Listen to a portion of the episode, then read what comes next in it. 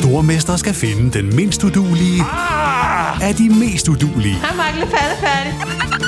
Sammen to papkasser. Åh, oh, nej, Mark. Må jeg ikke ringe til min mor? Stormester.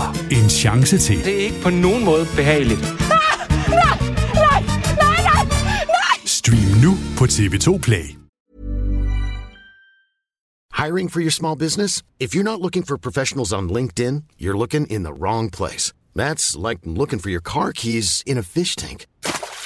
LinkedIn helps you hire professionals you can't find anywhere else, even those who aren't actively searching for a new job but might be open to the perfect role. In a given month, over seventy percent of LinkedIn users don't even visit other leading job sites. So start looking in the right place. With LinkedIn, you can hire professionals like a professional. Post your free job on linkedin dot com slash people today.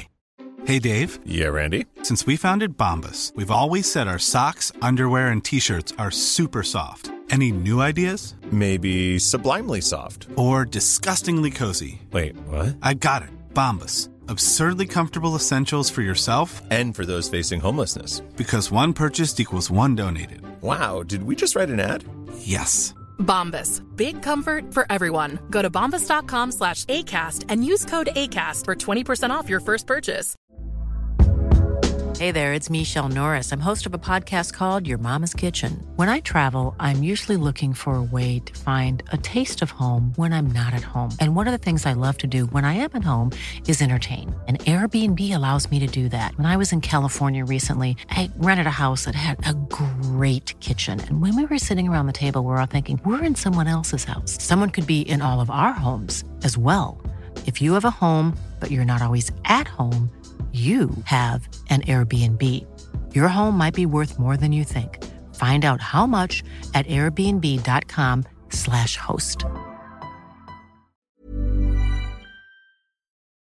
Du lytter til N B A-podcasten fra T V to Sport.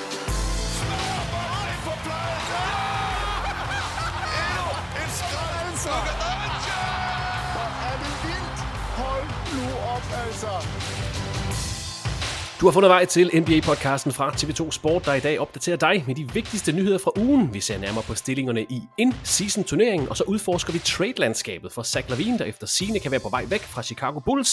Saddle up! Velkommen til afsnit tre hundrede og treoghalvfems af T V to Sports N B A-podcast. Mit navn er Christoffer Vestrup, og i anledning af Amari Stoudemire's enogfyrre års fødselsdag i dag, så vil jeg byde velkommen til en mand, der altid er standing tall and talented. T V tos N B A-ekspert Peter Wang, velkommen til dig, Peter. Tak skal du have. Sjældent, jeg bliver kaldt tall, men jeg tager den i dag, tak. Talented i hvert fald, det, det må jeg insistere. Ja, okay, så ja, ja, det lyder også bedre. Peter, vi er tre uger inde i sæsonen, det er stadigvæk for tidligt at konkludere noget. Men det, jeg vil spørge dig om, det er, kan vi allerede nu snakke om hold, som vi altså åbenlyst havde fejlvurderet? Altså når vi kigger på stillingen her i dag, torsdag den sekstende november, N B A-holdene har spillet de her mellem ni og tolv kampe, øh, så det er vel, og nu skal man ikke generalisere, fordi der skal nok være nogen, der har set ting, som man generelt ikke havde set, men, men sådan objektivt set, hvis man kan sige det, så er det vel overraskende, at Indiana Pacers ligger nummer tre, Miami Heat er kommet så godt fra start, måske ikke helt så overraskende, men at Cleveland Cavaliers ligger nummer ti, at vi har, vi har en top fire i Western Conference med hold som Houston Rockets, Dallas Mavericks, Minnesota Timberwolves, og så har vi Clippers helt uden for play-in-feltet. Det er tidligt, og det er stadig meget tæt. Alting kan ændre sig inden for en uge, men, men kan og skal og bør vi allerede snakke om, at vi har set forkert på nogle hold? Altså, jeg har i hvert fald øh, set meget forkert på, nu nævnte du det, øh, Houston Rockets. Ja. Altså, det de laver lige nu, er intet mindre end, end imponerende. Og, og jeg kan godt komme med alle statistikkerne for, at, at det kommer til at gå galt igen, fordi syv af deres kampe har været på hjemmebane. Det er, det er altid en indikator på, at dem, dem skal man vinde flere af. De har kun tabt de to kampe, de har spillet på udebane. Så når først der kommer en sådan en roadtur, så kan det godt være, at det bliver lidt anderledes, men er du svimmel, hvor har de lavet mange ting om på en enkelt sæson, og jeg er, altså Ime Udoka, kæmpe guldmedalje til ham, fordi det, det han gerne vil, det er at implementere sådan noget, noget forsvar og en identitet for et hold, som var, jamen de var jo helt væk sidste år, altså der var ingen, der vidste, hvad der foregik, og nu der løber de rundt, de smider ikke bolden væk længere, de skyder ikke elendige træer, altså det var det dårligt skydende trepointshold sidste år, i forhold til procenterne, det var det hold, der smed næstflest bolde væk, sidste år. I år, der er det lavet fuldstændig om, de er top ti i procenterne, og de smider ikke bolde væk længere. Så det er fedt at se et hold, der ændrer noget, og det så udmønter sig i sejre, så dem har jeg i hvert fald fejlvurderet. Jeg vidste ikke, han var så god, som Ime Udoka åbenbart er. Og ellers så synes jeg... At, det er stadig for tidligt, eller hvad? Altså... Ja, ja, men altså, Memphis Grizzlies, selvfølgelig har vi fejlvurderet dem, når vi kigger på, at, øh, at Steven Adams blev skadet, efter vi kiggede på holdet. Men alligevel, to og ni, det synes jeg er beskæmmende. Og, og Desmond Bane har spillet en fremragende, altså virkelig, virkelig flot sæson indtil videre. Men det siger måske mere om, at ligaen bare er så tæt, at der skal ikke ret meget til, før du lige pludselig er, er nærmest ude af, af chancen. Og jeg er, da, jeg er da simpelthen så nervøs for Grizzlies i den her sæson. Jeg er ikke sikker på, at de overhovedet finder, finder tilbage igen, når Ja Morant kommer tilbage. Man er selvfølgelig uden Ja Morant, der er i karantæne. Det, det er en rigtig fin segue, du lige laver, Peter, til det her hold. Fordi hvis man kigger på dem sidste år, andet seedet i Western Conference, de har fået den her svære start på sæsonen, som vi godt kunne se, netop fordi de måtte undvære Ja Morant i femogtyve kampe. Steven Adams blev skadet derude for sæsonen, man er uden Brandon Clark. Så de startede altså sæsonen seks nederlag, så har man gået to-tre de sidste fem kampe, har hentet sejre over Portland og Los Angeles Clippers, som jo også er en, en historie i sig selv. Lad os sige det sådan, men, men altså et fald fra tinderne kan vi godt snakke om i forhold til sidste sæson, og det har selvfølgelig, det har selvfølgelig medført en vis frustration hos Grizzlies. En frustration, der i den grad, må vi sige, kom til syne her i, efter fredagens nederlag til Utah Jazz. Prøv selv at høre fra cheftræner Taylor Jenkins. You know, a lot of calls that ended up not going your way in this game. Just how would you describe, you know, the feeling between yourself and the team, you know, when a game kind of plays out that way? Sure. Uh, saddle up. Uh, one of the most poorly officiated games I've ever seen. Record it. I'm fine with it. Fucking atrocious.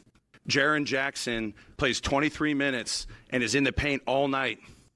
He's one of the most professional players in this league. And he gets a double technical foul. And the, the excuse I get is that he's charging at an official. It's called de-escalation. twenty-nine free throws to thirteen, and I'm not that coach. You can go back in the history. I've done this one other time. Our team is competing their asses off, competing their asses off. And this is what happens. The interactions right now with the officials, complete disrespect. I don't understand it when guys are competing their tails off. And we got stuff we can clean up. Sometimes we're grabbing, we're holding, and one's like, oh, man, here. In the heat of the battle, when conversations are trying to be had, notices trying to be made on things that are happening, and there's not the enforcement of it. It blows my mind. What are we doing here? Our guys are competing their tails off. We got to play better. We got to coach better. We got to play better. But I don't get tonight whatsoever. Ja, Taylor Jenkins var bestemt ikke tilfreds med dommerstandarden i fredagens opgør mellem Jazz og Grizzlies. Det her lille udbrud kostede femogtyve tusind dollars i bøde, altså et hundrede og seksogfirs tusind kroner.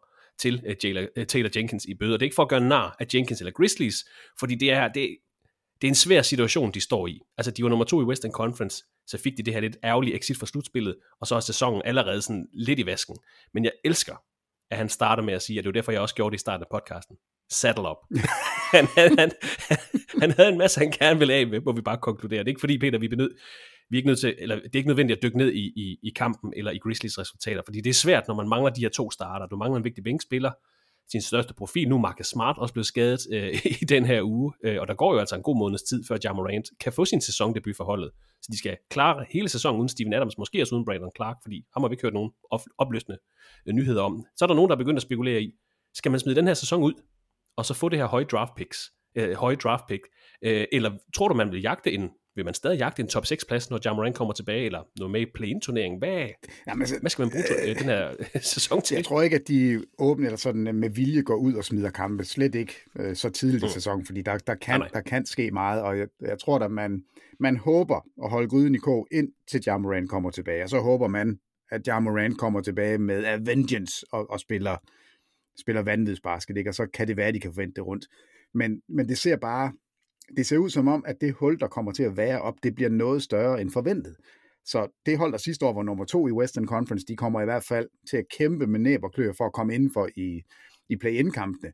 Og, og det kan også godt være, at det er nok, og at man så kan lave en overraskelse der, men det, det er bare ikke noget godt udgangspunkt. Men jeg tror ikke, at de lige nu har sådan tanker om at smide det, fordi det er, det er for godt et hold, det er for stort et hold nu. Altså det Jens Lavlund sagde det i, i vores seneste Crunch Time udsendelse, at det var jo det hold, vi alle sammen sidste sæson sad og pegede på og sagde, det er det unge mandskab, vi helst vil have de næste fem år. Ja, altså det er Memphis Grizzlies, ja. og, og så, så kigger vi på dem nu nederst i Western Conference, efter Portland, efter San Antonio, det, det er jo, det var ikke forventet, men, men lad os nu se, altså øh, deres bedste spiller kommer tilbage, og alle hold har brug for deres bedste spillere, og selvfølgelig gør det ondt for Memphis. Det har bare gjort mere ondt, end vi måske lige havde forventet. Og det er i hvert fald det, der springer mest i øjnene, når man tænker tilbage på den sommer, og vi, vi kiggede frem mod sæsonen, så er det det her, der springer mest i øjnene. Og selvfølgelig, ja, de mangler Ja Morant i de første femogtyve kampe, men, men summa summarum, Peter, altså, du plejer at sige, at det er de her tyve til femogtyve kampe, så kan vi begynde at drage de første konklusioner.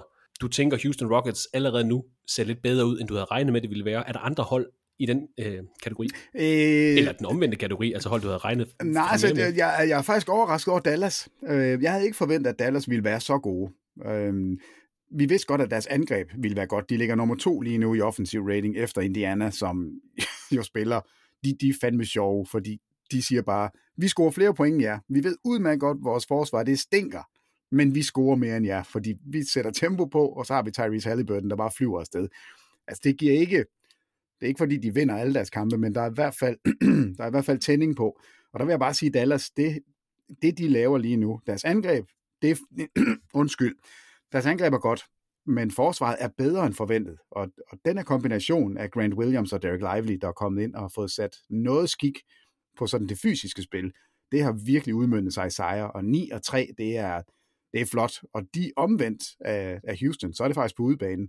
Syv af deres kampe har været på udebane, og de har vundet fem af dem. Altså det, det er imponerende start, og Luka Doncic ligner, ligner en af de bedste, nej, han er en af de bedste spillere i verden. Der er en, der hedder Jokic, der er bedre, men altså Doncic, nej, han har spillet en flot sæson.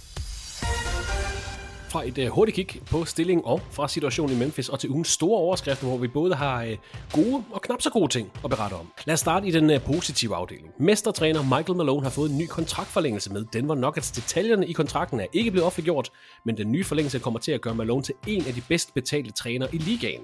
Og så kan vi jo bare sidde og sammenligne, Peter, med de store trænerkontrakter, som vi faktisk kender. Altså Monty Williams hos Detroit Pistons fik seks år, otteoghalvfjerds komma fem millioner dollars. Greg Popovich skrev under på en femårig kontrakt til halvfjerds millioner dollars. Så han kommer til at blive godt betalt, Michael Malone, og jamen, fuldt fortjent med det arbejde, han har gjort hos Nuggets, både i sidste sæson, men også i den her. Det er altså, man skal smide, mens hjernet er varmt, og, og det kan ikke blive mere varmt, end det er lige nu i Denver, så selvfølgelig skal han også have sine penge. Men jeg lover dig, at alle andre headcoaches, de sidder og tænker, hvor er det dejligt, at Monty Williams kunne snyde Detroit og, og få den her gigantiske løn. lønnesjek, ikke? Fordi så, det er det, de refererer til alle sammen. Ja, det sætter det, jo en ny standard. Okay, hvad, hvad er det for et skrammelhold? Og han får ti millioner om året. Hallo? Jeg, jeg skal da minimum have femten. Nej, det får du ikke. Du får kun otte eller ni. Jamen, det, det kan jeg også godt leve med. Altså, der er, der er pres på, og det lønningerne, selvfølgelig skal det også afspejle ligaen. Og spillerne får i hvert fald penge nok lige nu. Selvfølgelig skal trænerne også have det, så, øh, så stort tillykke. Det skal han da bare løbe med pengene, det er fint. Jeg var inde og kigge på Denver Nuggets træner gennem tiderne. gennem tiden, hedder det. Michael Malone er i gang med sin niende sæson i spidsen for Nuggets. Han er den træner i N B A med den fjerde længste ansættelsesperiode for det samme hold, hvis man kan kalde det sådan. Det er kun Greg Popovich, Eric Spoelstra og Steve Kerr, der har været ansat længere tid hos det samme hold. Uh, han er faktisk allerede tredje flest træ- trænersejre i Nuggets historie, kun overgået af George Karl og Doc Moe, og han er kun sådan en seksoghalvtreds syvoghalvtreds sejre for at blive den mest vindende træner i franchisets historie. Han er selvfølgelig den eneste træner, der har vundet et mesterskab med klubben. Han ser ud til i løbet af de næste par sæsoner og blive træneren med flest sejre med holdet. Han kan også forholdsvis nemt blive den træner med flest sæsoner i spidsen for Nuggets. Det kræver den her sæson så to mere. Han får jo en kontraktforlængelse, så Monika er der i hvert fald to sæsoner mere. Michael Malone er vel den bedste træner i Nuggets historie, og det, det forundrede mig faktisk lidt, fordi sådan tror jeg ikke, at man generelt tænker om ham. Det gør jeg i hvert fald ikke. Det siger selvfølgelig også lidt om Nuggets tidligere, knap så prangende sæsoner, men jeg tror faktisk, at vi historisk set bør have højere tanker om Michael Malone, fordi han er vel den bedste træner i Nuggets historie. Og det er jo ikke et spørgsmål, du lige har forberedt dig på, Peter, men det er mit postulat. Nå, jamen, det synes jeg, der er fair at sige. Både på grund af længden af hans ansættelse, og fordi han har fået det her mesterskab, og fordi hans... Øh, altså, der er ikke noget ballade omkring ham. Så det synes jeg ikke er, er forkert at sige. Jeg ved ikke, hvad man skal måle det efter. Øh, andet end sejre, og at man lykkes med et projekt. Så det, vi roser Greg Popovich for, det er jo altid at holde sammen på en stamme, og selvom spillerne, de veksler, altså så har der aldrig været ballade, og det er lidt den samme vibe, man har med mm. Denver, så det synes jeg, jeg synes ikke, det er unfair at sige, at han har været den bedste. Og selvfølgelig gør man det ikke alene for den her succes, altså Michael Malone har så fået et generational talent, som amerikanerne vil kalde det, det er så måske det mest atypiske generational talent, man kan snakke om i N B A's historie i Nikola Jokic. Omvendt kan man så vente om og sige, var Nikola Jokic blevet til det, han er i dag, hvis ikke det var for Michael Malone?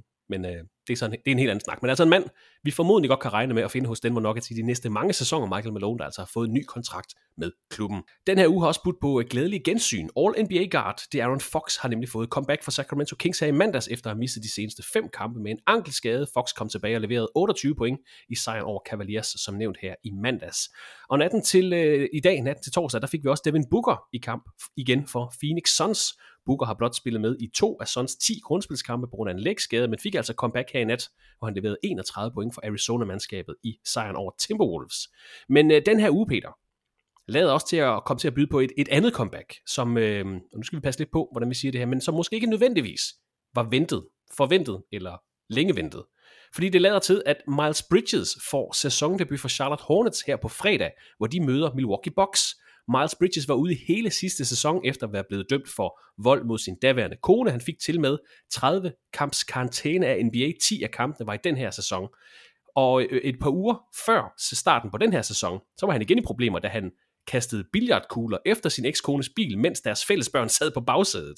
Det troede vi og mange andre, og det betød, at han blev yderligere suspenderet enten af det amerikanske retsvæsen, eller N B A, eller Charlotte Hornets. Men nej, nej, han er simpelthen udset til at få sin sæsondebut på fredag. Og Hornets cheftræner Steve Clifford har udtalt, at han regner med, at Bridges får en significant role for holdet i den her sæson.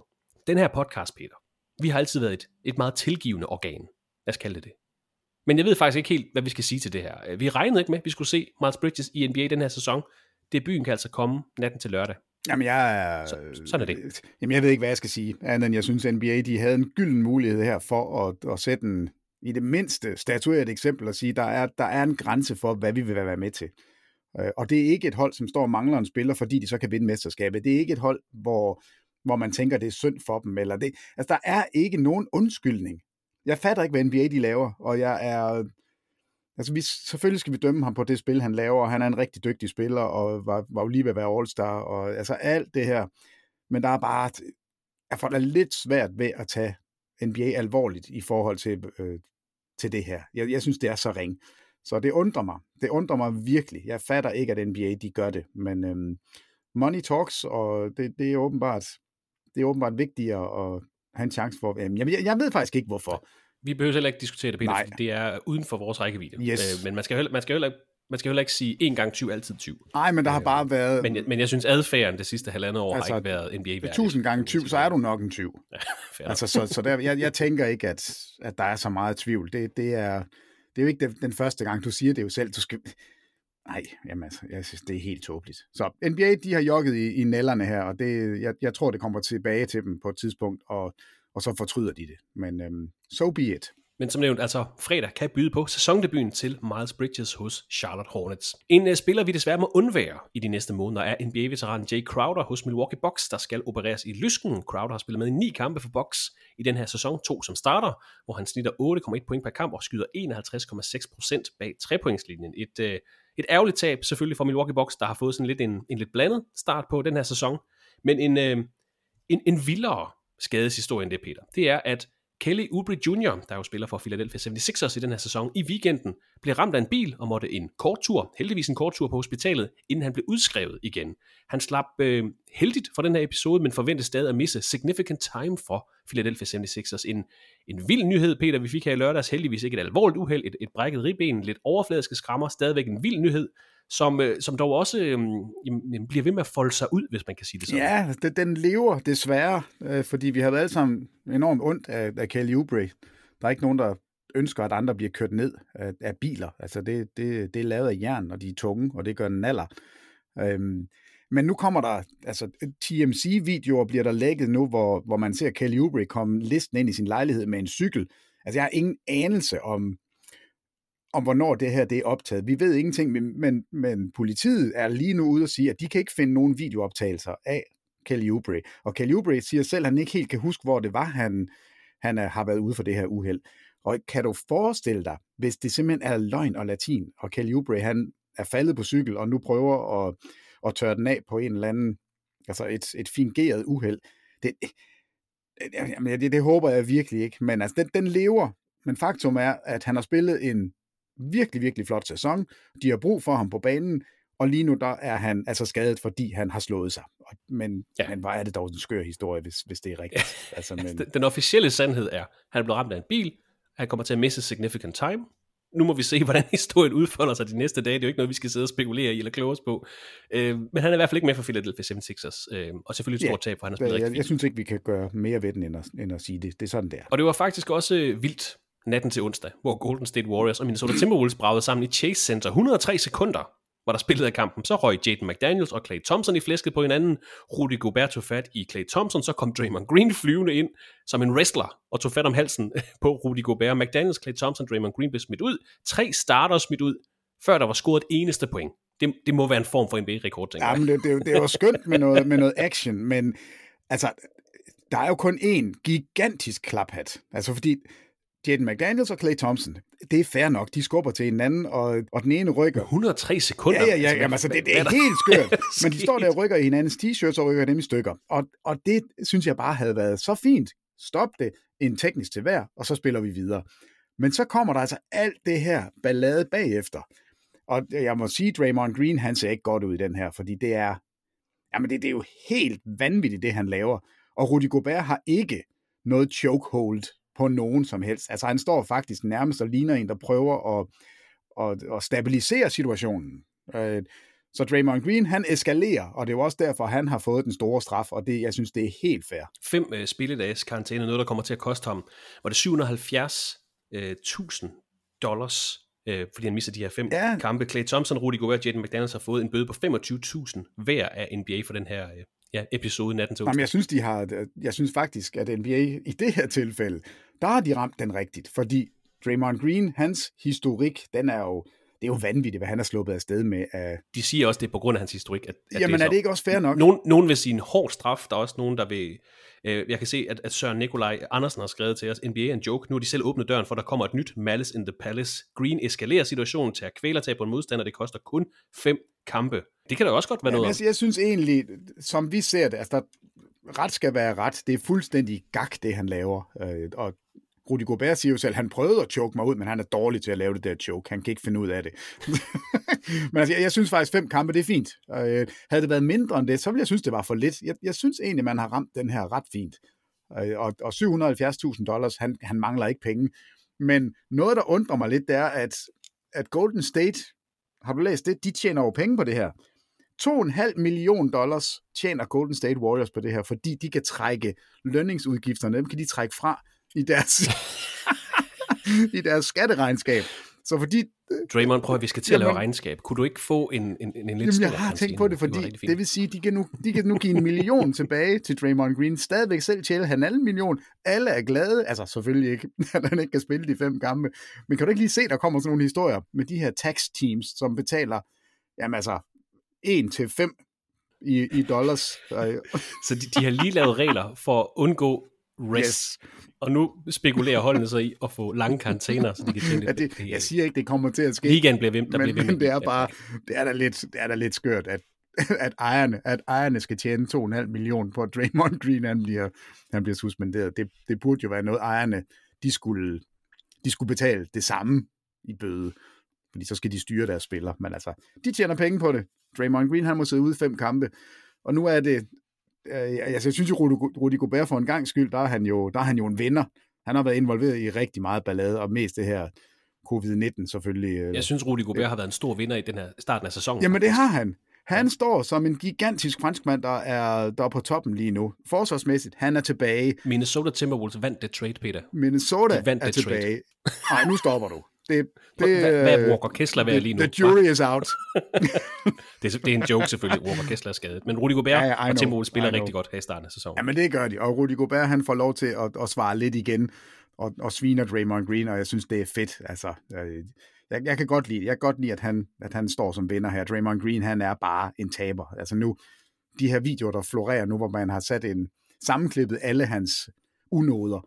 Altså han er blevet bortvist, eller han er blevet suspenderet elleve af de gange, han er blevet... Nej, de seneste elleve gange, der er syv af de gange, Det er godt formuleret, det her. De seneste elleve gange, han er blevet smidt ud af en kamp. Ja, der er syv af dem, der har Steph Curry ikke været med. Ja, og derved, og ja. Det siger Rudy Gobert, at det var derfor, han gjorde det, for han tør ikke spille, når, Steve, når Steph Curry. Nej, når Steph Curry. I guder. Det, det er sådan en sekvens, der er rigtig god podcast. Rudy Gobert, han vinder. Draymond Green, du er ude. Og så vinder ledelsen hos Warriors åbenbart også to komma fem millioner dollars. Så mange vinder og en stor taber. Det bliver en interessant snak, når man en dag skal altså, sådan gøre op Draymond Greens karriere. Jamen, det er en Hall of Famer. Der er jo ikke noget at snakke om. Det, det, det er der ikke nogen tvivl om. Han har altså været the backbone forsvarsmæssigt på fire mesterskabshold. Øh, har været årets forsvars, eller defensive player of the year i N B A. En de altså, bedste og mest altid forsvarsspillere ligaen har set.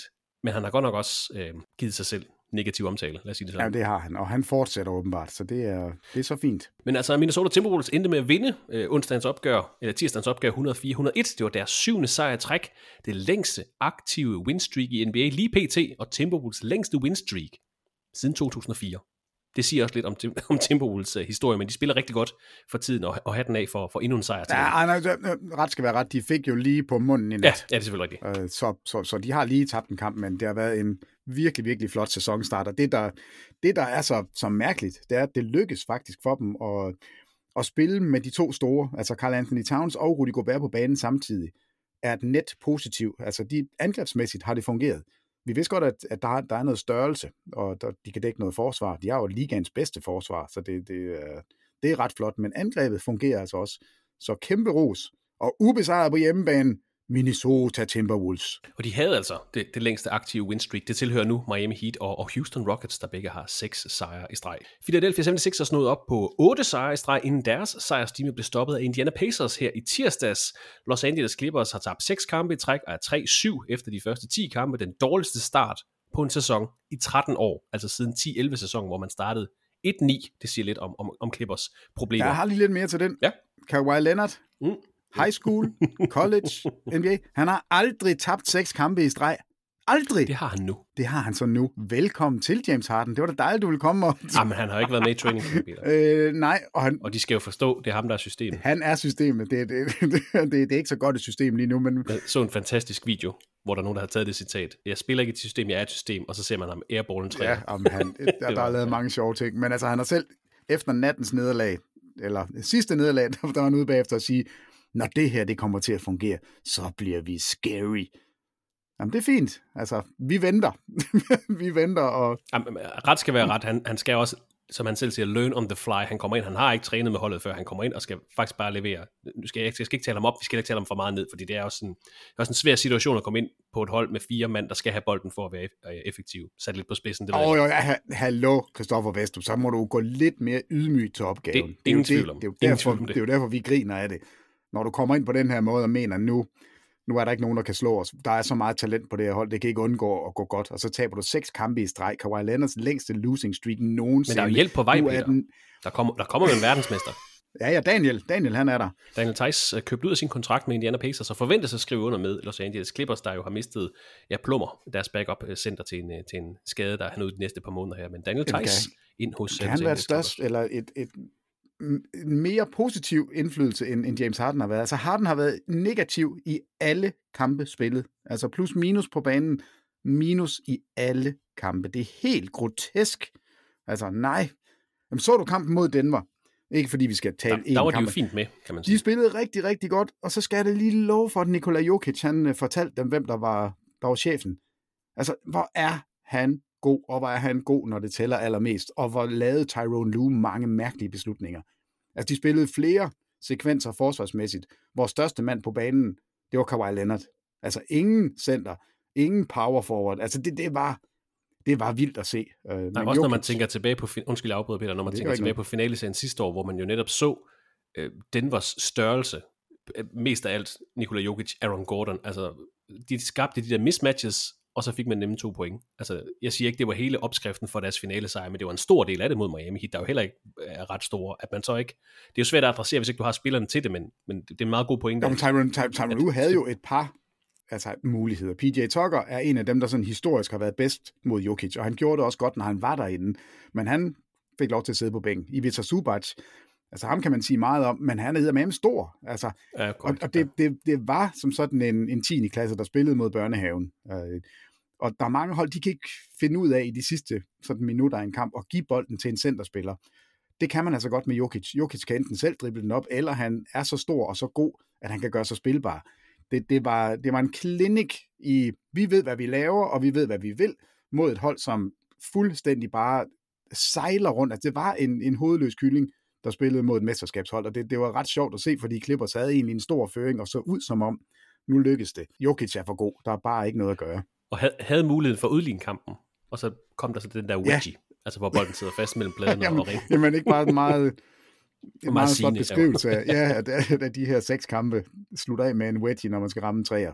Og, og Paul George har ellers været god, så ret skal også være ret, men, men det, er, det er faktisk lidt sjovt at følge med i på sidelinjen. De har ikke vundet endnu med James Harden, og han har ikke været god endnu. Og Nuggets uh, topper altså stadigvæk. Western Conference har en ni to record, og det formår de altså at holde uden uh, Jamal Murray, der altså fortsat er skadet for dem. Uh, Detroit Pistons er nået op på ni nederlag i træk, uh, men har faktisk været okay med i flere af de sidste kampe. Men au, altså, ni nederlag i træk. Jeg var lige og, og tjekke efter, fordi jeg synes, der var et eller andet, der sådan lød bekendt med de her øh, lange stimer og nederlag til Pistons. I sidste sæson, der havde de to gange elleve nederlag i træk. Altså, de havde elleve nederlag, så havde de vist en eller to sejre, så elleve nederlag igen. Og i forrige sæson, der tabte de fjorten kampe i træk. Og jeg ved godt, man er i gang med at bygge til fremtiden. Man har næsten lige fået Monty Williams ind. Kate Cunningham missede stort set hele sidste sæson. Men man skal vel snart, man skal vel snart lidt væk for de her stimer og nederlag at tage et skridt frem. De skal vel videre på et tidspunkt, Pistons, så det, det, det er ikke lige nu i hvert fald. Lad os sige det sådan, ni nederlag. Jamen, hvad sker der i Detroit? Altså lige nu, der spiller de med Jaden Ivey, der kommer fra bænken, og jeg ved godt, han har været skadet, men altså, var meningen ikke netop, at man skulle udvikle de unge spillere og give dem øh, noget tid sammen? Og så løber Killian Hayes derinde øh, og, og har været starter alle tolv kampe, og det synes jeg er, er besynderligt, når du har en, en Jaden Ivey, som på alle måder er fremtiden. Jeg, jeg er... Jeg synes ikke, Monty Williams han gør det specielt godt, det må jeg sige. Så jeg kan godt forstå, at de taber. Og det er ikke, fordi Kate Cunningham ikke har spillet godt. Det er ikke, fordi Saw Thompson ikke har været en af de bedste rookies. De har, der er rigtig meget godt hos dem, men jeg synes ikke, de får sådan specielt meget hjælp fra, fra trænersiden. Så lad os se, hvor, om der bliver ballade. Det kunne, nej, hvor kunne det være sjovt, hvis man sagde, ej, du får fem år halvtreds millioner, og så er du fyret til første december. Det tror jeg nu ikke. Altså, han er sikkert en dygtig head coach, men... men jeg synes ikke, det ser godt ud lige nu. Pistons rekord øh, i forhold til nederlag er enogtyve nederlag i træk, er tilbage fra firs og enogfirs straks, altså over to sæsoner, så der er stadigvæk, øh, der er lidt... Der er stadigvæk lidt vej op, op til. Det kan være, det er den, de går efter. Vi skal have en ny rekord. Peter, vi skal øh, dykke lidt ned i uh, trade-landskabet for Zach LaVine, men øh, inden vi gør det, så tænker jeg, at vi lige kan opsummere, hvordan det går i sæsonens in-season-turnering. Men er der andre øh, nyheder eller kuriositeter fra ugen, som vi skal have med, inden vi gør det? Jamen, altså, jeg ved ikke, hvor, hvor vi... Der, der er jo masser. Jeg, jeg synes, vi er nødt til lige at hylde LeBron igen igen. Jeg ved godt, det ikke er, er en LeBron-venlig podcast. Ej, det er det. Vi kan, vi kan godt lide ham. Men, men altså, nu laver han en triple-double i nat. Næstældste spiller nogensinde. Og det sad jeg og tænkte, oh, hvem er den ældste? Ved du det? For jeg, jeg har jo navnet til dig. Altså, da jeg læste, tænkte jeg, det ville være Vince Carter, men det er det ikke. Nej, og, og det irriterer mig faktisk, fordi det var en spiller, som jeg for det første ikke synes sådan er, er specielt sympatisk, og, og for det andet, så troede jeg faktisk heller ikke rigtig på det. Men den er god nok. Karl Malone, fyrre år gammel, havde han en triple-double. Okay, nej, det altså, er det, ikke det, kommet på. Det, det kom noget bag på mig, men altså, LeBron James, han leverer, og jeg, nu, jeg, jeg tror, jeg kommer til at sige det hver eneste gang, vi, vi taler basket. Hvad overrasker dig i denne sæson? Jeg fatter ikke, hvad LeBron han kan i sin enogtyvende sæson. Jeg forstår det simpelthen ikke. otteogtyve point, ti rebounds, elleve assists. Ja, altså du, du kan pakke alle sammenligninger væk, fordi der er ikke nogen at sammenligne med på det her niveau i den alder. Men altså, jo, en enkelt gang, så kan vi, så lavede Jordan noget vildt. Nu har vi så lige hørt med Karl Malone lavede noget godt, og Kareem var, var skrab. Men den der dominans, kamp efter kamp efter kamp, som ligaens ældste spiller, det giver simpelthen ingen mening. Det, det er, wow, hvor er han god. Altså. Så den, det synes jeg da i hvert fald lige skal nævnes, men ellers så, der drypper nok lidt ned, når vi taler videre. I nattens Lakers nederlag til Sacramento Kings, der rykkede LeBron James også op på ottende pladsen all-time i forhold til ramte træer i grundspil, og han rykkede op på femte pladsen all-time i forhold til triple-doubles, så det var altså en historisk nat fra LeBron James. otteogtyve point, ti rebounds, elleve assists, det blev desværre ikke til en sejr til Los Angeles Lakers. Jeg ved ikke, om du så Anthony Davis. Jamen, han har de der, hvor han kan, godt kan forsvinde en lille smule. Det er lidt trist. Det var i hvert fald en forsvindingskamp, ja. Og det er sådan, det var lidt sjovt, det var mod Kings, det lige skulle ske, som jo ikke nødvendigvis har altså, de store defensive forcer overfor. Og lige for at runde Karl Malone, sagde, nu, nu fandt jeg den lige frem her. Det var også en fesen en. Altså ti point, elleve rebounds, ti assists. Vi piller Karl Malone ned igen. Det ja, en lille smule godt. Ned, men altså han har den, og han var fyrre, så øh, det er fair nok. N B A's nye tiltag, nye satsning, kan vi godt kalde det, er in-season-turneringen, der altså bliver afviklet her i november og december. Vi er halvvejs i gruppespillet, kan vi godt sige. Flere hold har nemlig spillet to af de fire gruppespilskampe, så vi tænkte, at vi lige gør status på grupperne i N B A's nye turnering. Vi har seks grupper med fem hold i hver, der spilles fire gruppespilskampe. De seks gruppevindere går videre til kvartfinalerne i turneringen, og så skal vi altså også have fundet to wildcard-hold. Det er det hold fra hver conference med den bedste in-season tournament record, der altså ikke var en af vinderne af de seks grupper. Vi er halvvejs i november, og altså også noget, der ligner halvvejs i gruppespillet af in-season-turneringen, hvor gruppe A i Eastern Conference toppes af Indiana Pacers, der er to og nul. På anden pladsen har vi Atlanta Hawks, der har vundet deres eneste gruppespilskamp af et og nul. Philadelphia seventy-sixers indtager tredje pladsen med en et-et-record. Cleveland Cavaliers ligger på fjerde pladsen med en nul-et-record. Og nederst i gruppe A i Eastern Conference, der finder vi Detroit Pistons, der er nul og to. Så har vi gruppe B i Eastern Conference. Her ligger Miami Heat på første pladsen med en to-nul-record. På anden pladsen er Milwaukee Bucks, der er et-nul i gruppespillet indtil videre.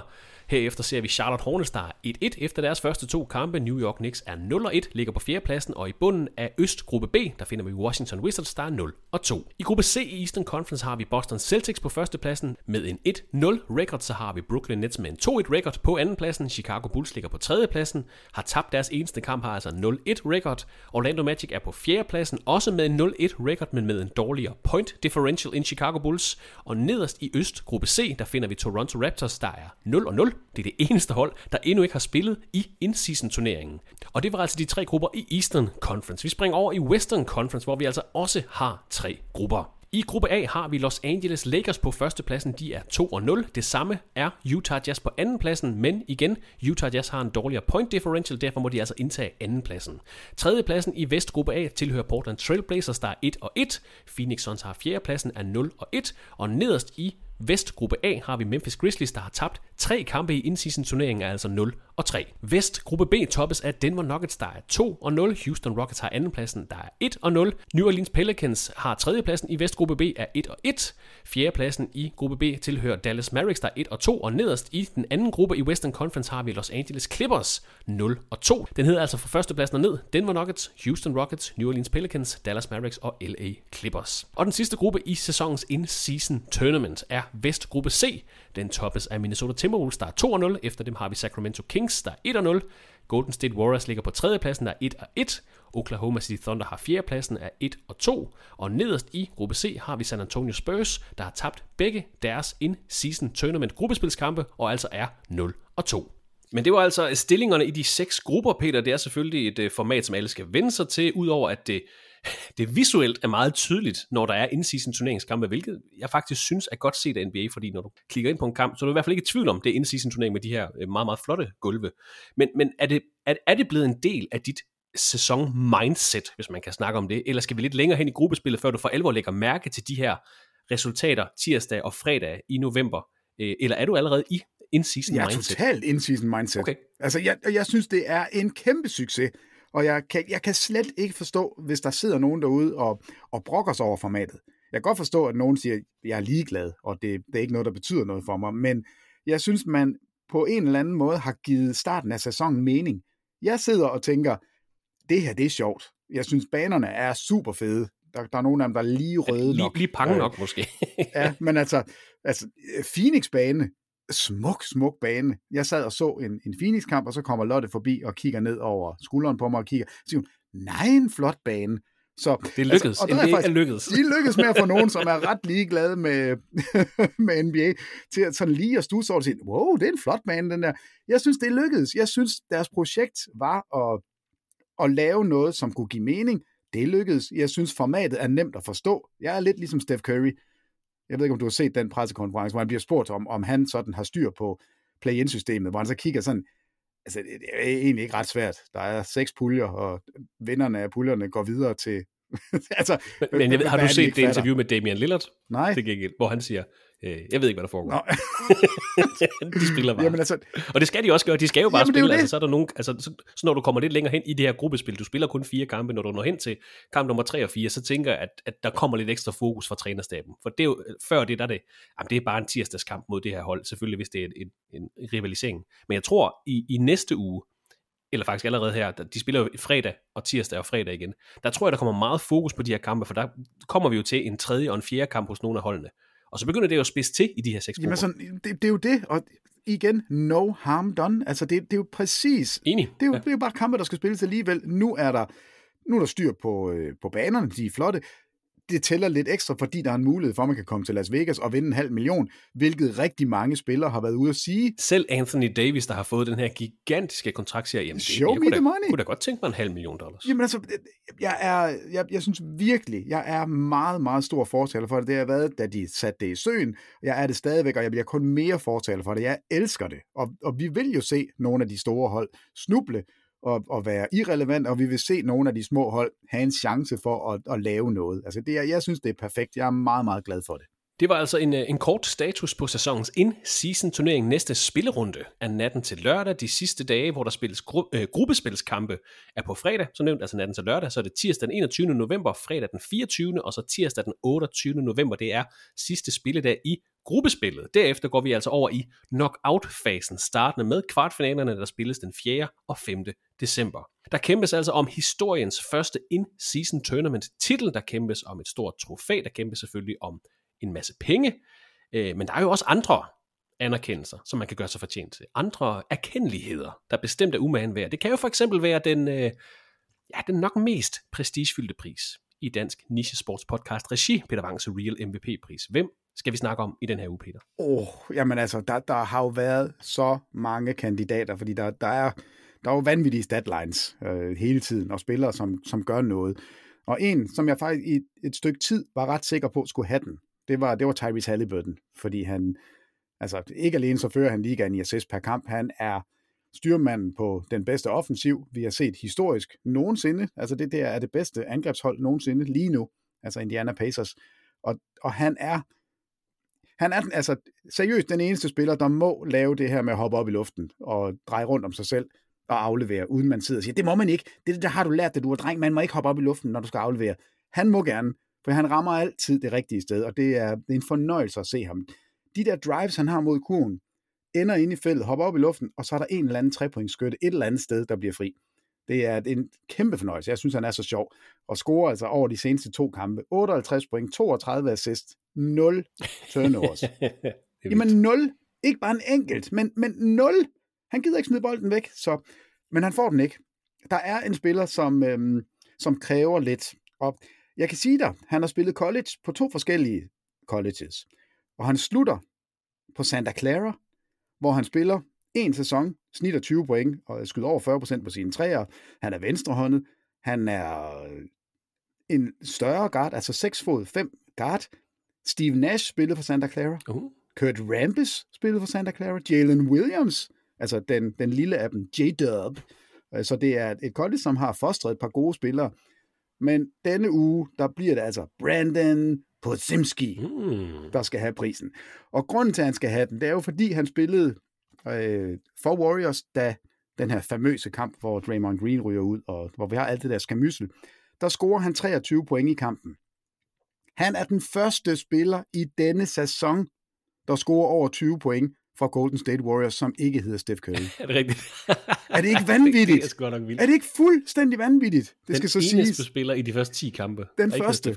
Problemet var, eller den havde været lidt sjovere, men Dario Saric, han når faktisk også at snige sig op over tyve i den samme kamp. Så der var lige pludselig to spillere, men, men Steph Curry har været det eneste angreb, man har haft. Altså Andrew Wiggins har spillet elendigt. Klay Thompson har ikke ramt noget endnu. Draymond Green scorer jo aldrig. Scorer sjældent over. Altså, Kevon Looney plejer jo også en gang imellem lige at score tyve point, fordi han tager tredive rebounds.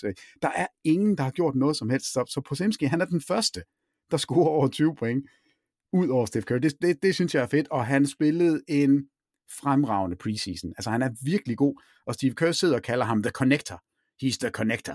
Og, og man kan godt forstå, hvad han mener. Han, når, når man ser ham spille, han er ikke den der super atletiske guard. Han er bare en bundsolid guard, som kan ramme sine skud, som er, det, det, han er en fed spiller, så jeg synes, han skal have den.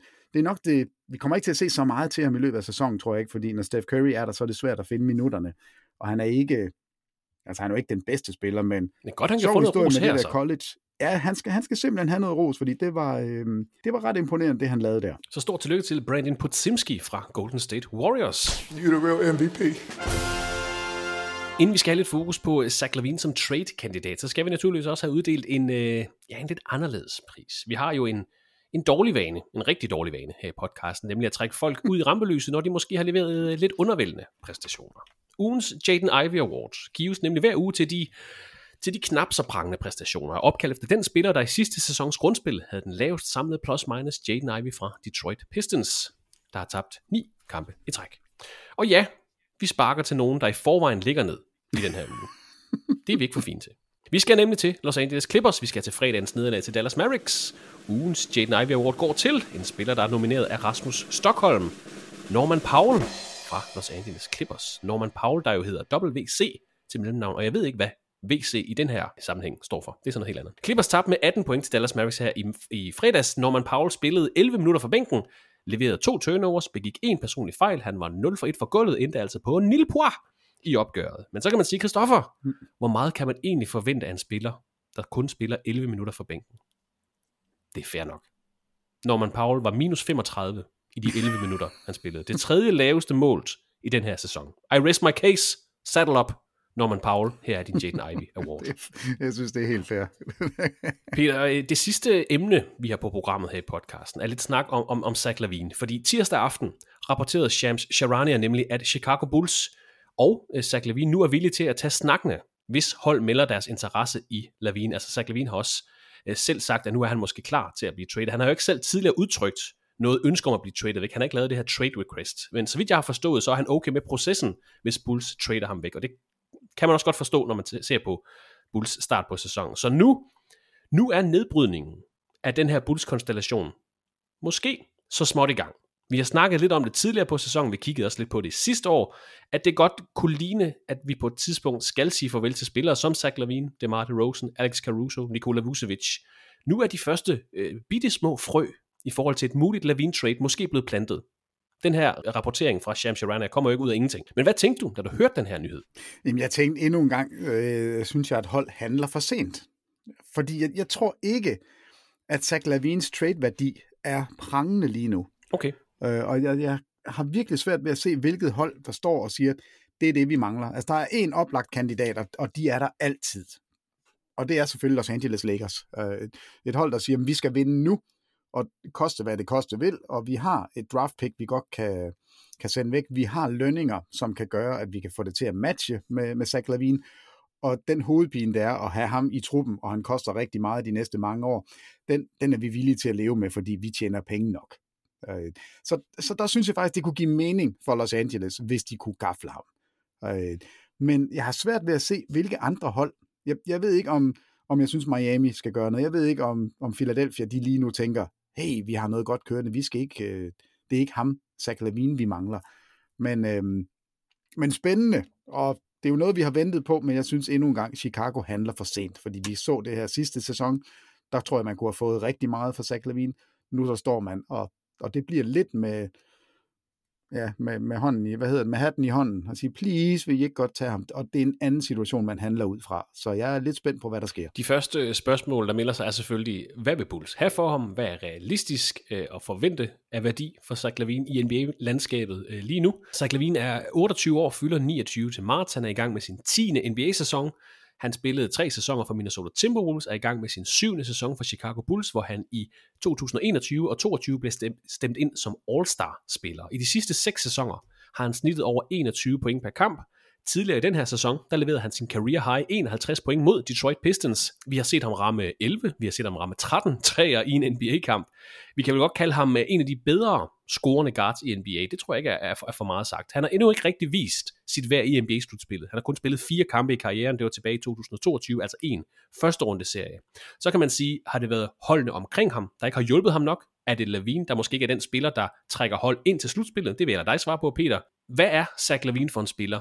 Hvordan kan vi rangere ham i det store hierarki? Hvor meget eventuelt uforløst er der i ham, og hvad er det, man eventuelt trader for, hvis man vil have neglen i ham? Jamen, altså, du, du trader for en scorer. Altså, han er faktisk en effektiv scorer. Han, er, han har jo altid været super underholdende at se, fordi vi, måske kender man ham mest for alle de her dunk, han laver, og, og, og den der eksplosivitet, som han jo har. Men han er altså en, en, en dygtig scorer.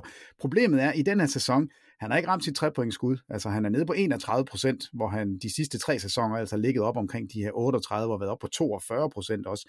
Så det, det er ikke det rigtige tidspunkt. Men det er jo en volume shooter, altså over syv treer per kamp, har et, et antrit som, som få i ligaen. Så du får en score. Spørgsmålet er, er han dygtig nok holdspiller? Hans assist er også nede i den her sæson, men altså han, han er en effektiv, normalt, det har ikke været det i den her sæson, men normalt er han en meget effektiv scorer, og, og det kan alle hold bruge. Problemet er jo, som du selv siger, han har spillet fire slutspilskampe, man har ikke rigtig nogen idé om, er det her noget, man også kan stole på i slutspillet? Er det her noget, vi tror på, når, når det gælder, der er fem minutter tilbage af en kamp? Fordi han har jo fået lidt lov til at, at gøre, hvad han havde lyst til i Chicago. Der har ikke rigtig været den, den helt store struktur omkring ham, og det projekt, de har kørt med, Jeg, jeg ved ikke, hvor... Altså, Lonzo Ball, da han bliver skadet, der falder alt fra hinanden. Så jeg ved ikke, om hvis man får en, en bedre point guard ind, der kan sætte Zach LaVine op igen, om det så er det, der gør hele forskellen. Men du får en scorer, en eksplosiv scorer, og normalt også en effektiv scorer. Tænker du, der er noget uforløst i Zach LaVine? Har han noget, vi ikke har set fra ham endnu? Øh, nej, jeg synes, vi har set, øh, hvad det er, han kan, fordi han har jo spillet... altså vanvittige kampe, når du selv siger, der er scoret over ti treer flere gange i en kamp. Det er der ikke ret mange spillere, der, der kan. Øh, så jeg tror egentlig, jeg gerne vil give ham et sådan et free pass og sige, hvis du nu spiller på et, et hold, hvor du har rigtig gode holdkammerater, som kan sætte dig op, så tror jeg faktisk, at, at du vil kunne spille mere konstant godt. Øh, så så jeg tror, vi har set, hvad han er for en, for en spiller. Altså han har snittet over syvogtyve point i en sæson. Han har ikke været under tyve point de sidste seks sæsoner. Han er, han er en scorer. Og, og det ved vi, han har endda været igennem en, altså en, en ret voldsom skade også, og er kommet tilbage og har vist, at det, det kan jeg også godt klare. Så, så nej, jeg, jeg ved ikke, om der er noget uforløst. Der er noget uforløst i at se ham sammen med, med gode holdkammerater, og det kan være, det er det, der kommer til at ske nu. Men bare lige for at, at slå fast, Peter, du har jo din famøse superstjerneliste. Den tænker jeg ikke, han er i nærheden af. Nej, det er han på ingen måde. Jeg tænker heller ikke, at Zach LaVine er en spiller, han der... Han flirter ikke med All N B A-holdene, nej. Nej, heller ikke. Altså, så han er det der niveau under de bedste spillere. En, en rigtig, rigtig dygtige scorende øh, guard, som jeg, som jeg sagde. Altså, i seks sæsoner har han snittet over enogtyve point per kamp, har været all-star to gange, så det er jo absolut ikke ingenting. Det er med al respekt, jeg siger det her, men det er også bare for at få, jeg siger ikke, vi skal have et tal på, hvor han rangerer blandt N B A's øh, mange hundrede spillere. Det er ikke, egentlig ikke så meget det. Det er mere for at forstå, sådan, hvilket, hvilket lag af spiller han er, selvom han har en stor kontrakt, som vi vender tilbage til øh, lidt senere. Men altså under de bedste, men en, en overmiddel starter-kaliber spiller, hvis man kan sige ja, sådan noget. At, eller en stjerne, kan man, altså, kan man også jo, godt altså, han, der er der noget, når du har været to gange All-Star, og du er otteogtyve år gammel, er i din prime, så, så, er, du jo, så er du jo god. Øhm, og, og det, der kan være det gode for Zach LaVine, det er, at hans kontrakt, som så vanvittigt stor ud, den er knap så voldsom nu, efter de, de her forlyden om, at nu, nu stiger salary-cappen og tv-kontrakterne, og, og det hele stikker af. Fordi i, i gamle dage, og der skal vi ikke ret mange år tilbage, så hvis du fik fyrre millioner for en sæson, så, så skulle du jo, altså så skulle du være en alfa etter, han den bedste på dit hold og styre det hele. Det, sådan ser det bare ikke ud længere. Altså fyrre millioner er ikke det samme nu, som det var for tre år siden. Og det er det gode for Zach LaVine, og også det gode for Chicago, fordi så er, er der en bedre mulighed for at og trade ham og få noget ordentligt tilbage. Hvis man vil have fat i Zach LaVine, så skal man være klar til at tage øh, relativt selvfølgelig i forhold til, at lønudgifterne øh, er steget, men en, en del penge ind, kan vi godt sige. Han er under kontrakt i den her sæson, i fireogtyve femogtyve sæsonen, i femogtyve seksogtyve sæsonen, og derefter har han en player option til seksogtyve syvogtyve sæsonen. Så hvis man henter LaVine ind i dag, sekstende november, så har man ham altså på holdet i den her, og stensikkert i de to næste sæsoner. Det er jo også meget fint. Zach LaVine tjener fyrre millioner dollars i den her sæson, enogfyrre millioner i næste sæson, seksogfyrre i femogtyve seksogtyve, og har så en player option i seksogtyve syvogtyve sæsonen på lige godt niogfyrre millioner dollars, en sæson, hvor han er enogtredive år. Så det er jo ikke nødvendigvis så skidt, hverken aldersmæssigt eller pengemæssigt, og ja, det er selvfølgelig relativt til N B A's øh, lønniveau. Det er mange penge, det kunne være værre, tror jeg godt, vi kan sige. For morskabens skyld, Peter, så har jeg konstrueret fem trades, som på nogen måder giver mening, og som passer økonomisk. Hvad skal man bruge, nu siger du, han er en scorende guard til, hvad skal man bruge Zach LaVine til, når du trader for ham? Altså, vi tænker ikke, han skal være nummer et på et hold, så når du i hvert fald ikke ret langt, sagt med al respekt. Kan han være et elite sidekick? kan han være et tredje hjul. Han kan være et elite sidekick og et fantastisk tredje hjul. Og du, og du sagde umiddelbart Los Angeles Lakers. Hvor, hvor tænker du umiddelbart, at LaVine vil passe godt ind henne? Altså den type spiller i den rolle som et fantastisk tredje hjul, og også sådan, som holdkammeratmæssigt, fordi han virker også som en, en rimelig god fyr. Jamen altså, hvis man kigger på... Øhm, hvis man trader for en Zach LaVine, så, så må det jo være, fordi man tænker, nu går vi... noget, der ligner all in, så, så er det fordi, vi mangler den her sidste brik for at kunne vinde et mesterskab.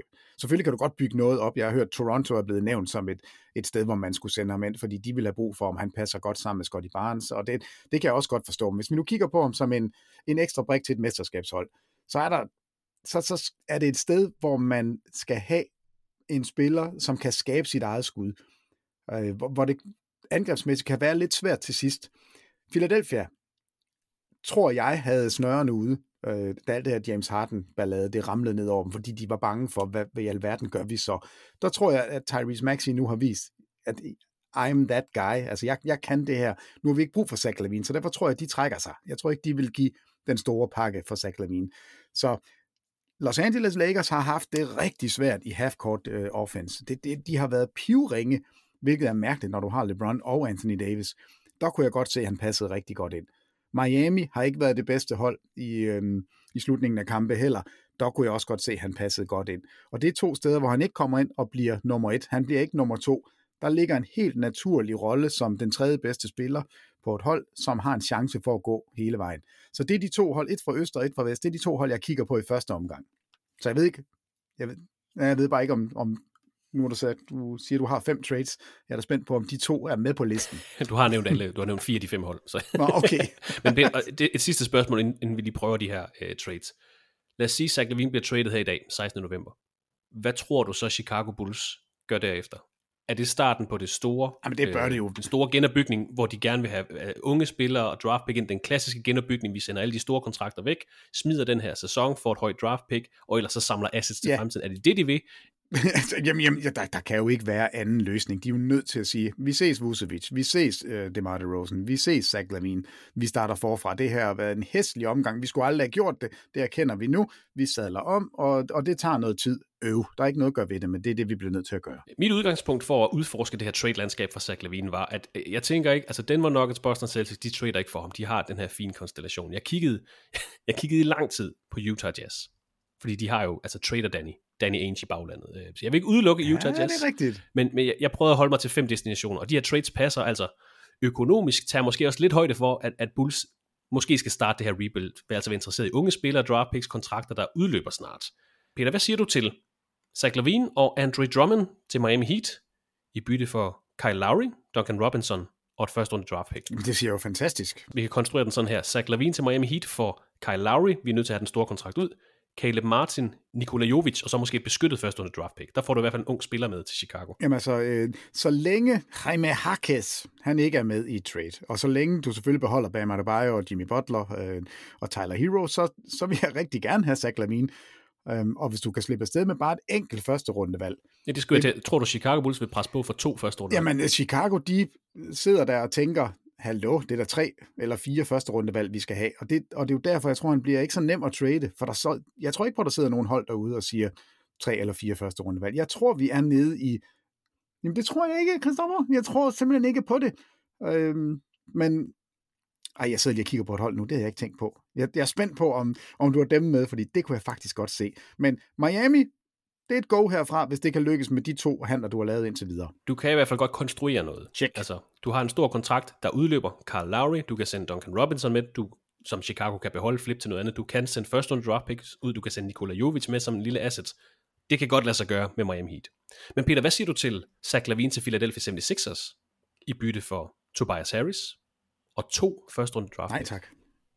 Det har jeg ikke lyst til. Heller ikke som Chicago. Øh, to første rundevalg, jo. Så tror og det er, jeg, lidt en, en, det er en lidt sjov men... konstrueret roster Philadelphia seventy-sixers i forhold til lønningsudgifter, fordi for at matche Zach LaVines fyrre millioner, øh, hvis ikke det skal være Tobias Harris, så er du nødt til at fuldstændig godte deres roster, altså både Marcus Morris og Nicholas Batum og Robert Covington og nogle draft picks. Så, så for at bevare lidt bredde, så valgte jeg at sige Tobias Harris, udløbende, stor udløbende kontrakt, og så skal man så kompenseres med, med første runde draft picks. Men det vil Philadelphia ikke gøre. Det, det, det tror jeg ikke, for jeg tror faktisk, de er rigtig tilfredse med det, de ser lige nu. Og de spiller også godt. Ja, ja, det er jo nemlig det.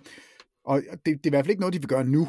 Øh, jeg tror ikke, de er desperate lige nu. Det havde de været, hvis... Heller ikke med det... Daryl Morey. Big swing, Daryl Morey. Nej, han er jo meget... Han er...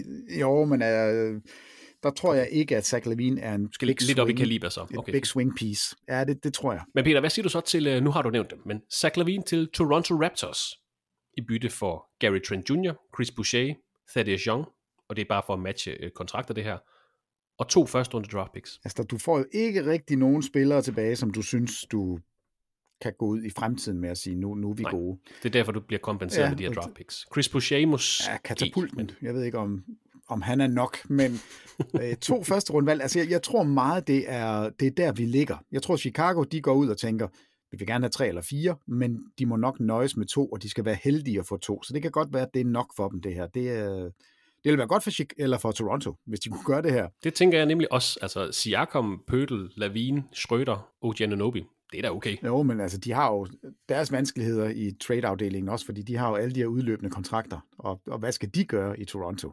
Så hvis de begynder at trade, hvis man trader med Toronto, så tror jeg mere, at man vil se, at, at det er de store navne fra Toronto, der går ud, og så kommer der noget andet den anden vej. Så det er lidt sjovt at, at tænke Zach LaVine til det hold, som også sælger ud. Fordi lige nu kigger alle på Toronto og Chicago og siger, der er nogle spændende brikker her, vi kan bruge. Så hvis de to handler med hinanden, det kunne da være lidt sjovt. Jeg har selvfølgelig også lavet et øh, med Los Angeles Lakers, for det er et hold, der har nævnt deres interesse. Øhm, og jeg har været lidt fræk her. Zach LaVine til Lakers i bytte okay. for D'Angelo Russell, Jalen Hood, Skifano, Austin Reeves, og så måske et beskyttet første runde draft pick. Det kommer ikke, niks, ikke med Austin Reeves. Jeg tror simpelthen ikke på, at... Øh... at Lakers, de tør. Altså, de, de trade... Jo, så, så skal der Alex Caruso med i handelen. Nå, så kan man selvfølgelig også gøre det. Så kan man få øh, det lidt mere ud. Det var det Rosen måske ja, også, så bliver det rigtig mange penge. Det kan man måske. For jeg tror simpelthen ikke på, at man hos Los Angeles tør og, og, og dumme sig igen. Altså, de havde Alex Caruso, de går og beholdt ham, de ville ikke betale ham, nu løber han rundt og er en af ligaens bedste forsvarsspillere på et crappy hold i Chicago, og det er ikke Alex Carusos skyld. Man har fået lidt den, den samme vibe omkring Austin Reeves. Som er blevet bænket. Jo, jo, jo, men han har jo spillet vanvittigt godt. Altså, han var lige ved at få ugens øh, store pris, fordi han har spillet så godt for bænken. Så, så altså, man har ramt noget rigtigt hos Los Angeles med Austin Reeves, og det tror jeg simpelthen, at man, det vil man holde på. Og heller ikke Zach LaVine, du, øh, nej, det tror jeg ikke på. Heller ikke i forhold til at gå all in på at vinde mesterskabet i år, og næste år, hvor man eventuelt har LeBron James stadig. Altså, hvis, du by, hvis I får Austin Reeves, vi får Zach LaVine, og pengene passer. Altså, nu sidder jeg ikke med lønningerne her, jeg ved godt, at der skal noget andet med. Selvfølgelig vil du hellere have Zach LaVine, han er en bedre spiller end, end Austin Reeves. Ingen tvivl. Men du sælger ikke alle de her første rundevalg, og Austin Reeves, og øh, D'Angelo Russell, og flere spillere. Det, det bliver for meget for Los Angeles, hvis Reeves er med i den handel. Det sidste trade-forslag, jeg har noteret mig. Zach LaVine til Charlotte Hornets i bytte for Gordon Hayward, Nick Richards og tre første runde draft picks, fordi Charlotte Hornets kan jo ikke rigtig, de er jo ikke nødvendigvis hundrede procent på deres første runde draft picks, så hvorfor ikke? LaMelo Ball og Zach LaVine på samme hold, det kunne jeg godt tænke altså, på. Det, det kunne være super underholdende. Øh, der vil være fart på, der vil være mega mange highlights, men ikke ret mange sejre. Øh, omvendt, hvordan skal Hvordan skal Charlotte få fat i spillere, som er all-star-kaliber? Præcis. Øh, den, den er lidt sjov. Tre første rundevalg. Så siger Chicago ja, men jeg tror, det, det tror er... Det tror jeg også, ja. Gordon Hayward, stor udløbende kontrakt. Nick Richards, måske en spiller, man kan bruge i Chicago til altså, at genopbygge. Det er, det er draft picks, du går efter i den handel der. Det er ikke Nick Richards. Havde du det fundet et, et andet sjovt hold? Ja, jeg har fundet et hold, hvor jeg tænker... Minnesota Timberwolves. Tilbage til Minnesota, ja. De spiller jo øh, rigtig godt lige nu. Men de har altså også en udfordring i forhold til, at Nej. de har så mange big men. Nej, den havde jeg overset. Ej, hvor er det de pinligt. De har en, en stor kontrakt, kunne du ikke lige Nej, se? Nej, hvor er det pinligt. Towns er stadig med dig, Zach LaVine tilbage med dig. Ja, så får vi et tredje hold med, som Towns så bliver reroutet til, og så... Ej, hvor er det, det er pinligt. Ja, eller også, eller også i Chicago, vi bygger op omkring Karl Anthony Towns. Vi, vi, vi tror på ham. Nars Reed, han kan nu få lov til at... Og, og spille de minutter, som Towns tager, og Rudy Gobert er der. Nej, hvor er det pinligt, jeg har overset. Kunne det ikke være sjovt? Det var genialt. Det, kunne, det, det synes jeg kunne være sjovt. Intet mindre end genialt. Det, ja, tak for det. Jeg ved ikke om ham og Anthony Edwards, om det er for meget øh, samme spillertype, om de står oven på hinanden, men, øh, men så får man i hvert fald løst op for, for den der big man-kabale, de har kørende lige nu, og de store lønninger, de er der også, så øh, jeg synes bare, det kunne være sjovt. Det var, det var super godt, lige for hoften. Yes. Meget bedre end noget, noget jeg har lavet. Det er typisk. typisk.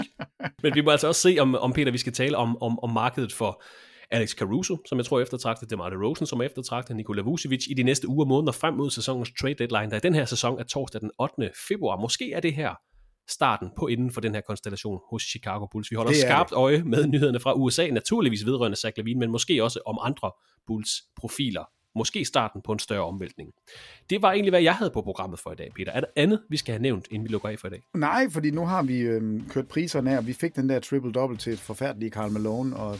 Så nej, øh, ligaen lever, in-season tournament, den fungerer. Jeg, jeg synes, der er så meget godt, så jeg har ikke mere. Det er godt at høre, Peter. Tak for din tid i dag, tak for dine ord, dine vurderinger. Vi, øh, vi snakkes jo bare ved i næste uge. Det gør vi så, og tak for i dag. Det blev ordene for dagens N B A-podcast. Vi håber, det var værd at lytte til. Vi er tilbage næste uge med en frisk podcast. Ha' en god uge, en god weekend, og så lyttes vi ved i det næste afsnit af N B A-podcasten fra T V to Sport.